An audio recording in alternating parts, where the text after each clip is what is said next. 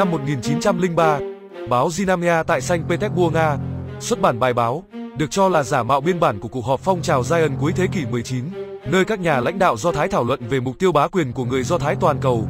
Theo đó, nghị định thư nêu lên kế hoạch lật đổ đạo đức của thế giới phi Do Thái.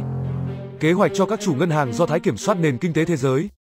Kế hoạch kiểm soát báo chí và kế hoạch hủy diệt nền văn minh nhân loại.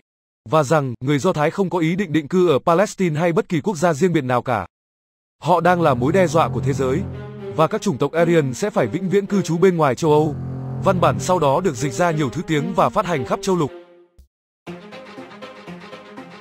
Henry Ford, người sáng lập tập đoàn xe hơi Ford, đã tài trợ 500.000 bản in và phát hành khắp Hoa Kỳ.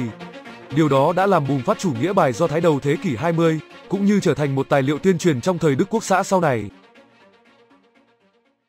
Năm 1917, trong Thế chiến thứ nhất, đế quốc Anh đã đánh bại đế quốc Thổ Nhĩ Kỳ Ottoman và giành quyền kiểm soát Palestine. Với vị thế cường quốc số một thế giới khi đó, Anh quốc đã ra tuyên bố bao Balfour, ủng hộ việc thành lập nhà quốc gia cho người Do Thái tại Palestine, dù khi đó dân Do Thái chỉ chiếm thiểu số ở đây. Thuật ngữ nhà quốc gia rất mơ hồ và chưa có tiền lệ trong luật quốc tế. Nhiều người Do Thái giải thích điều này có nghĩa là tất cả Palestine sẽ trở thành một quốc gia Do Thái. Tuyên bố này có nhiều hậu quả lâu dài. Nó làm tăng thêm sự ủng hộ rộng rãi cho chủ nghĩa phục quốc Do Thái và được coi là đã gây ra xung đột Israel-Palestine mà hiện tại vẫn đang căng thẳng. Một cuộc xung đột được mô tả là khó xử nhất thế giới. Cũng trong năm 1917, trong cuộc nội chiến Nga, đã xảy ra hơn 2.000 cuộc thanh trừng, khiến hàng chục ngàn người Do Thái bị giết và hàng trăm ngàn người khác trở thành vô gia cư. Khi chiến tranh thế giới lần thứ nhất kết thúc, đã mở ra thêm một thời kỳ phát triển hoàng kim nữa cho người Do Thái, mặc dù khá ngắn ngủi. Thời kỳ này nằm giữa hai cuộc thế chiến thứ nhất và thứ hai. Dân số Do Thái khi đó phát triển kỷ lục cao hơn cả hiện nay, với 9,5 triệu người sống tại châu Âu. Trong đó, 6 triệu 760 nghìn người tại Đông Âu, tại Ba Lan là 3 triệu, tại Liên Xô là 2,5 triệu, hơn 520 nghìn người sống tại Đức. Dân số Do Thái tại Mỹ là 4,4 triệu.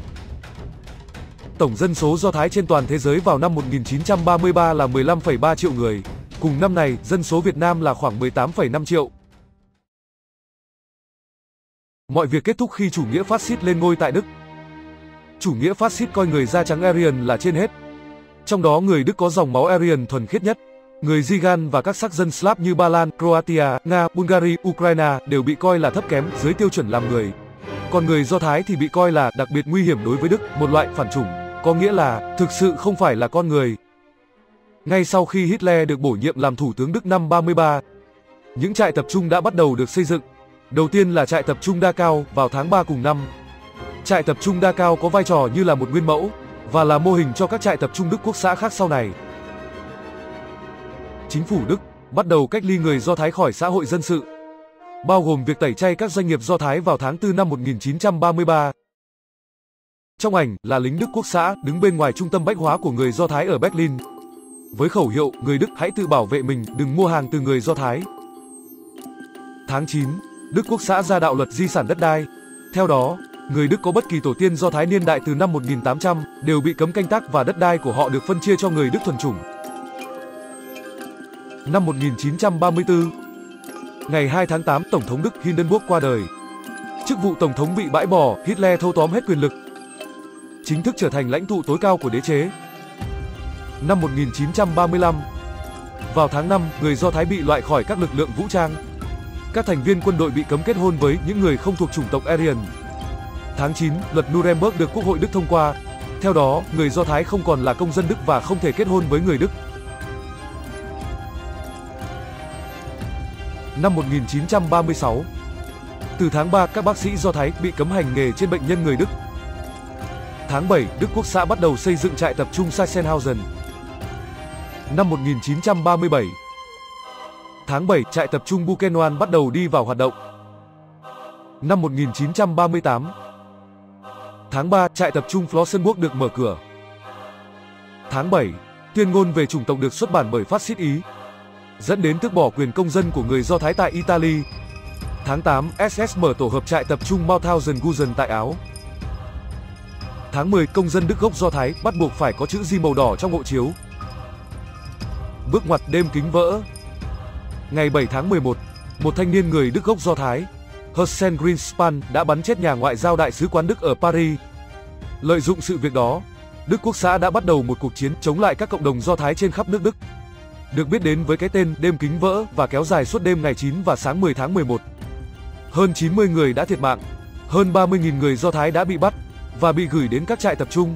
Hàng ngàn cửa hàng, nhà cửa của dân Do Thái và hơn 200 giáo đường Do Thái đã bị đập phá hoặc đốt cháy. Đêm kính vỡ đã gây ra một làn sóng di cư mới của người Do Thái rời khỏi Đức.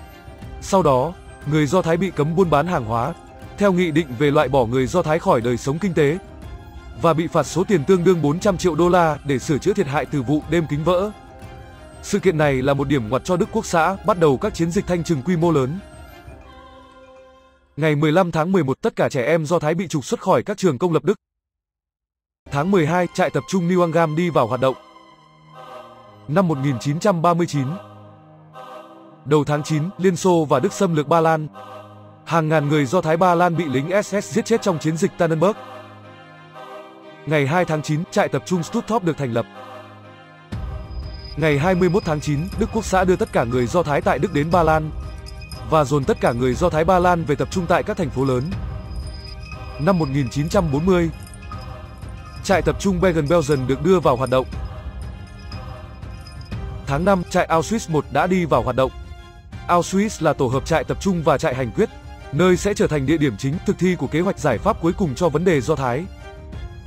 Cuối tháng 4, khu ổ chuột Do Thái đầu tiên của Đức Quốc xã được thành lập tại thành phố Los Ba Lan, nơi nó tập trung và giam giữ hàng chục ngàn người Do Thái.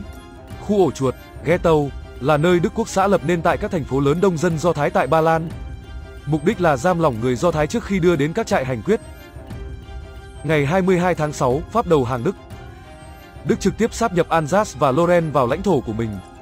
3.000 người Do Thái bị trục xuất đến khu vực miền Nam nước Pháp. Đầu tháng 9, trại tập trung Brindon được mở tại Bỉ. Ngày 12 tháng 10, tất cả người Do Thái bị trục xuất khỏi Luxembourg. Ngày 15 tháng 11, Warsaw Ghetto, khu ổ chuột Do Thái lớn nhất được thiết lập. Bằng việc xây dựng một bức tường rào bao quanh khu vực này, người Do Thái hoàn toàn bị cách ly với thế giới bên ngoài. Đây là khu dân cư Do Thái với khoảng 400.000 người trên một diện tích chỉ 3,3 km vuông. Nghĩa là mật độ dân số lên tới hơn 100.000 người trên 1 km vuông. Cao gấp 3 đến 4 lần các quận trung tâm Sài Gòn và Hà Nội ngày nay. Khu vực này, trước chiến tranh là trung tâm tài chính thương mại của Warsaw nơi người Do Thái kiểm soát hầu hết giao dịch buôn bán thương mại. Giờ đây đã biến thành một khu ổ chuột đông đúc bẩn thỉu và cũng như các khu ghetto khác, nghèo đói, dịch bệnh và chết chóc là hình ảnh đặc trưng ở đây năm 1941. Tháng 3, khu ổ chuột Do Thái Krakow Ghetto được thiết lập. Tháng 5, trại tập trung Nasoiler Stutop được đưa vào hoạt động. Tháng 8, trại Renzi được thành lập gần Paris. Cũng trong tháng 8, trại tập trung kiêm trại hủy diệt Janoska được thành lập. Từ ngày 1 tháng 9, tất cả người Do Thái từ đủ 6 tuổi trở lên tại Đức và các vùng chiếm đóng phải gắn huy hiệu ngôi sao David màu vàng trên trang phục. Huy hiệu này không chỉ để bêu xấu và làm nhục người Do Thái mà còn để phân biệt và kiểm soát họ. Ngày 3 tháng 9, khí độc lần đầu tiên được sử dụng để hành quyết người Do Thái tại trại Auschwitz-Birkenau. Đức Quốc xã đã sử dụng Zyklon B, một loại thuốc trừ sâu giải phóng hydrocyanur khi cho tiếp xúc với nước và nhiệt độ. Mỗi bong ke phòng hơi ngạt chứa khoảng 1.000 người. Khi bong ke đầy người, cửa phòng bị khóa chặt và những viên Zyklon B được thả vào phòng qua những lỗ thông hơi trên tường và bắt đầu tỏa khí độc. Những người bị nhốt trong phòng sẽ chết trong vòng 20 phút. Chết nhanh hay chậm phụ thuộc vào vị trí người đó đứng gần lỗ thông hơi hay không. Khi dọn xác nạn nhân, các tù nhân từng là nha sĩ, được giao nhiệm vụ dùng kìm thu hồi răng vàng trong miệng các xác chết. Và tóc của xác phụ nữ đều bị cắt. Theo những tài liệu của Đức Quốc xã, tóc của tù nhân được sử dụng trong công nghiệp dệt may. Ngày 29 đến 30 tháng 9, xảy ra vụ thảm sát Babia sau khi tập đoàn quân số 6 và đặc nhiệm SS tiến vào Kiev, Ukraine. Người Do Thái ở Kiev có khoảng 220.000 người trước cuộc xâm lược của quân Đức. Phần lớn đã chạy trốn hoặc phục vụ trong Hồng quân Liên Xô. Khi đó chỉ còn khoảng hơn 50.000 dân Do Thái ở lại, chủ yếu là người già, phụ nữ và trẻ em. Khi chiếm được Kiev, quân Đức ra thông báo về việc di tản người Do Thái khỏi thành phố. Tất cả dân Do Thái của thành phố Kiev phải có mặt vào thứ hai, ngày 29 tháng 9, lúc 8 giờ sáng, tại góc đường Melnikova và Dr. Ripskaya. khi đi mang theo quần áo ấm, giấy tờ tiền bạc và các vật có giá trị. Cuộc kêu gọi này đã được tuân theo bởi nhiều người Do Thái hơn là dự kiến. Họ được dẫn theo từng nhóm ra khỏi thành phố vào hẻm núi Babia. cả phụ nữ và đàn ông, đều phải cởi bỏ hết quần áo của mình và sau đó bị bắn chết có hệ thống bởi súng máy. Trong vòng 36 tiếng đồng hồ vào hai ngày 29 và 30 tháng 9, 33.771 người Do Thái đã bị giết chết một cách dã man. Một trong số ít những người sống sót Dina Prodiskeva mô tả chuyện kinh dị này như sau. Họ đã phải nằm úp mặt xuống các cơ thể của những người đã bị thảm sát và chờ đợi các viên đạn đến từ trên cao. Sau đó đến nhóm tiếp theo, người Do Thái đến và chết như vậy trong 36 tiếng đồng hồ. Có lẽ những người chờ chết và đã chết đều như nhau, nhưng mỗi người đều khác cho đến thời điểm cuối cùng. Mọi người có những suy nghĩ và linh cảm khác nhau cho đến khi tất cả mọi thứ đã rõ ràng. Và sau đó tất cả mọi thứ trở nên tối sầm. Một số người chết với những suy nghĩ về những người khác. Như người mẹ của cô gái xinh đẹp Sarah 15 tuổi, người đã yêu cầu được chết cùng với con gái. Ở đây, thậm chí ngay cả phút cuối cùng vẫn còn một lo lắng. Khi bà nhìn thấy con gái mình đã bị giết chết, bà sẽ không phải thấy cô ta bị hãm hiếp. Một bà mẹ trần truồng khác dành những khoảnh khắc cuối cùng của mình cho đứa con sơ sinh bú. Khi em bé bị ném vào khe núi, cô ta đã nhảy theo. Cho đến ngày 12 tháng 10, tổng cộng 51.000 người Do Thái tại Kiev đã bị giết. Quân đội Đức sau đó đặt thuốc nổ phá vỡ hẻm núi để các mảnh đá vỡ che giấu các xác chết. Các đồ dùng của người Do Thái bị lưu giữ trong một nhà kho và phân phối cho người bần cùng cũng như công dân gốc Đức ở Kiev. Những bộ quần áo đã được chất lên 137 xe tải và giao cho cơ quan phúc lợi nhân dân Đức Quốc xã. Ngày 1 tháng 10, mở cửa trại tử thần Majdanek. Ngày 8 tháng 12, trại tử thần Keomno bắt đầu hoạt động. Ngày 21 tháng 12 tại trại tập trung Bogdanovka, Ukraine, bệnh sốt phát ban, lây lan từ cháy và bọ chết đã bùng phát trong trại. Cố vấn người Đức đã khuyên viên trại trưởng người Rumani nên giết chết tất cả tù nhân. Lính Rumani cùng cảnh sát Ukraine đã tẩm dầu hỏa và thiêu sống hàng ngàn người Do Thái, số khác thì bị đưa vào xử bắn trong rừng. Chỉ trong vòng 10 ngày, hơn 40.000 người Do Thái đã bị giết chết tại đây. Năm 1942 là năm mà Đức Quốc xã cho khởi động giai đoạn tàn sát cao nhất trong cuộc diệt chủng. Các trại hành quyết khét tiếng như Belzec, Sobibor và Cheplinka được mở cửa.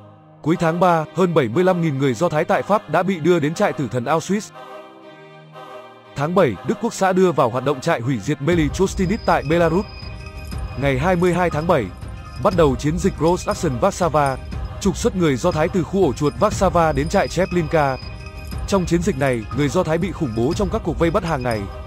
Diễu hành qua khu ổ chuột và tập hợp tại sân nhà ga xe lửa. Để gọi là đi tái định cư về phía đông. Từ đó, họ lên những chuyến tàu Holocaust đến trại hành quyết Cheplinka. Đây là trại tử thần khét tiếng thứ hai của Đức Quốc xã chỉ sau trại Auschwitz-Birkenau. Các chuyến tàu con thoi, mỗi chuyến chở 4 đến 7 nghìn người đều đặn chạy từ Warsaw đến Cheplinka trong vòng 8 tuần lễ. Khoảng 300 nghìn người Do Thái đã bị đưa tới trại hành quyết trong suốt chiến dịch này. Ngày 23 tháng 7, ngay sau khi đón chuyến tàu đầu tiên, trại tử thần Cheplinka bắt đầu vận hành với công suất tối đa. Từ thời điểm đó tới tháng 10 năm 1943, ước tính đã có khoảng 700 đến 900 nghìn người Do Thái bị hành quyết tại Cheplinka. Từ tháng 8, người Do Thái tại Bỉ và Na Uy bắt đầu được đưa đến hành quyết tại trại tử thần Auschwitz. Năm 1943, cuộc nổi dậy tại khu ổ chuột Warsaw. Ngay từ giữa năm 1942, Đức Quốc xã bắt đầu đưa người Do Thái từ Warsaw Ghetto tới trại hành quyết Cheplinka. Ban đầu, người Do Thái bị lừa rằng họ được đưa đi tái định cư về phía đông. Nhưng khi biết được sự thật, những người Do Thái còn lại hiểu rằng trước sau gì cũng bị người Đức giết chết. Nên họ quyết định chống cự đến người cuối cùng. Vào ngày 19 tháng 4, lính SS tràn vào khu ổ chuột với kế hoạch trục xuất nốt 60.000 dân Do Thái trong 3 ngày. Nhưng đã bị quân nổi dậy Do Thái phục kích, ném bom xăng, lựu đạn từ các con hẻm, cống rãnh và cửa sổ. Lính Đức chịu 59 thương vong và đã bị đẩy lùi. Chỉ huy SS tại Warsaw bị thay thế sau thất bại. Ngay sau đó, lính Đức tiến hành một cuộc tấn công mới được tổ chức tốt hơn. Hàng ngàn người Do Thái đã bị tàn sát khi quân Đức di chuyển một cách có hệ thống vào khu ổ chuột, cho nổ tung và đốt cháy từng tòa nhà tại đây. Quân nổi dậy rút lui xuống các đường cống thoát nước để tiếp tục chiến đấu. Nhưng vào ngày 8 tháng 5, hầm chỉ huy của họ rơi vào tay quân Đức và các lãnh đạo kháng chiến đã phải tự sát. Ngày 16 tháng 5, khu ổ chuột đã hoàn toàn nằm dưới quyền kiểm soát của lính quốc xã.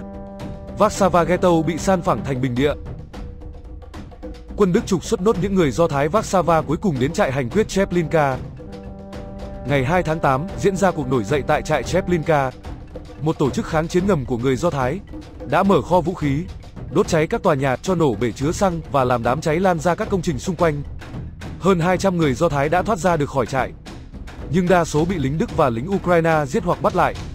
Chỉ có 70 người sống sót cho đến thời điểm chiến tranh kết thúc. Một cuộc nổi dậy tương tự cũng diễn ra tại trại hành quyết Sobibor vào ngày 14 tháng 10. Người Do Thái đã phối hợp với tù binh Liên Xô tổ chức một cuộc nổi dậy. Tuy nhiên chỉ có 53 người sống sót sau cuộc đào thoát. Số còn lại, hơn 400 người đã bị giết chết. Năm 1944 Tháng 3, quân Đức chiếm Hungary. Hai tháng sau, người Do Thái Hungary bắt đầu bị đưa đến trại tử thần Auschwitz. Tháng 4, tại Huzova Gorka, gần trại lao động Plaszow, người Đức đã khai quật và thiêu hủy xác của khoảng 10.000 người Do Thái để che giấu tội ác trước khi rút lui khỏi khu vực này.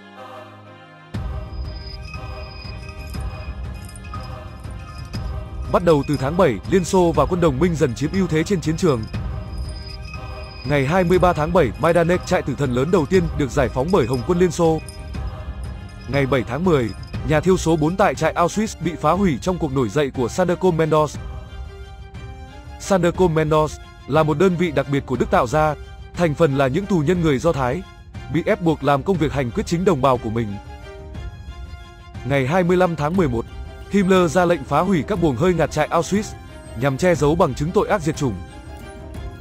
Ngày 27 tháng 1, phương diện quân Ukraine đã giải phóng trại tử thần Auschwitz và ngày này đã được lấy làm ngày quốc tế tưởng niệm nạn nhân Holocaust. Từ đó tới tháng 5 năm 1945, các trại tập trung khác lần lượt được Liên Xô và quân đồng minh giải phóng. Theo tài liệu của Bộ Tư pháp Tây Đức công bố năm 1967, Đức Quốc xã đã thành lập 1.200 trại tập trung lớn nhỏ trong Thế chiến II. Còn theo Thư viện Điện tử Do Thái, thì có tới 15.000 trại tập trung trên khắp các vùng chiếm đóng tại châu Âu. Trại tập trung ở đây là tên gọi chung cho các trại tù, trại lao động, trại trung chuyển quá cảnh và trại hành quyết hay còn gọi là trại tử thần. Các trại hành quyết được thiết kế và xây dựng dành riêng để giết tù nhân với số lượng lớn. Hầu hết các trại hành quyết đều đặt tại Ba Lan, trong đó khét tiếng nhất là tổ hợp trại Auschwitz-Birkenau đã giết ít nhất là 1,1 triệu người.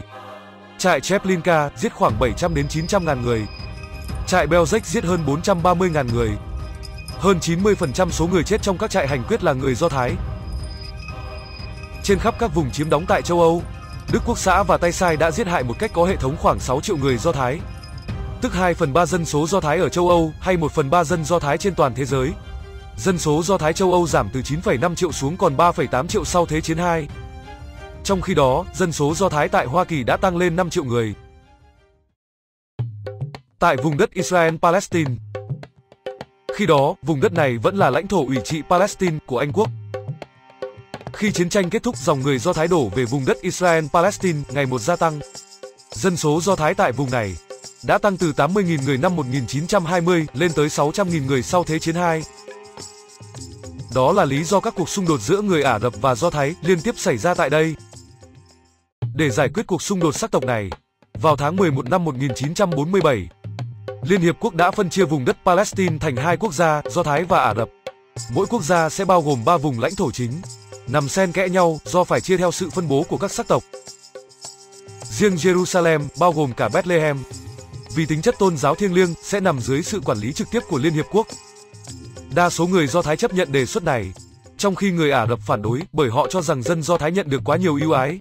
Với tổng dân số hơn 500.000, người Do Thái nhận được 56% diện tích, trong khi hơn 1,2 triệu người Ả Rập chỉ được chia 42% lãnh thổ. Người Ả Rập hoàn toàn bác bỏ ý tưởng về một nhà nước Do Thái tại Palestine. Bạo lực giữa cộng đồng Ả Rập và Do Thái nổ ra ngay lập tức sau đó. Tới cuối thời kỳ ủy trị của Anh quốc, người Do Thái dự định tuyên bố thành lập một nhà nước riêng rẽ. Một động thái mà người Ả Rập quyết tâm ngăn chặn. Ngày 14 tháng 5 năm 1948, những lực lượng Anh cuối cùng rời khỏi Palestine. Và người Do Thái đã tuyên bố thành lập nhà nước Israel. Ngay sau việc tuyên bố thành lập nhà nước Israel, lực lượng gồm 5 quốc gia Ả Rập là Ai Cập, Syria, Iraq, Jordan và Liban đã tấn công nhà nước non trẻ này từ mọi hướng. 1.000 quân Liban, 5.000 quân Syria, 5.000 quân Iraq tấn công vào vùng lãnh thổ phía Bắc. 4.000 quân Jordan tấn công khu vực Jerusalem và vùng phụ cận. Cùng lúc đó, 10.000 quân Ai Cập tấn công từ phía Nam. Mặc dù cuộc tấn công này bị lên án bởi Liên Xô, Hoa Kỳ và cả Tổng thư ký Liên Hợp Quốc, nhưng lại được Trung Quốc và một số quốc gia khác ủng hộ. Trong những tháng tiếp theo của cuộc chiến, cả hai phe cùng dốc sức tăng cường nhân lực nhưng Israel giành được ưu thế. Do việc tổng động viên toàn dân, kèm theo đó là lực lượng dồi dào, từ dòng người tị nạn Do Thái tiếp tục đổ về Israel lên tới 10.000 người mỗi tháng. Lực lượng Israel ban đầu chỉ có 29.000 quân nhưng 6 tháng sau đã tăng lên tới 110.000 quân. Cùng thời gian, lực lượng Ả Rập chỉ tăng từ 40.000 lên 55.000. Về không quân, phía Israel cũng hoàn toàn áp đảo do họ đặt mua được số lượng lớn máy bay từ châu Âu, cũng như được bổ sung hàng loạt phi công do Thái dày dặn kinh nghiệm từng phục vụ trong thế chiến. Với lợi thế về lực lượng, từ cuối năm 1948 đến giữa năm 1949, Israel liên tiếp mở các chiến dịch phản công đánh lùi quân Ả Rập khỏi lãnh thổ. Kết cục trong năm 1949, Israel đã ký các hiệp ước ngưng bắn riêng rẽ với Ai Cập, Jordan và Syria. Biên giới mới của Israel, theo như thỏa thuận được ký kết đã tăng từ 56% lên 78% diện tích vùng lãnh thổ ủy trị Palestine. Liệu Israel với diện tích lãnh thổ nhỏ bé và dân số vô cùng khiêm tốn có thể đối đầu với các nước Ả Rập láng giềng trong những cuộc chiến tiếp theo? Tại sao lại có người Do Thái da đen? Người quốc và Do Thái có quan hệ gì với nhau và đâu là nhánh dân Do Thái thông minh nhất? Mời bạn cùng theo dõi tiếp trong phần cuối.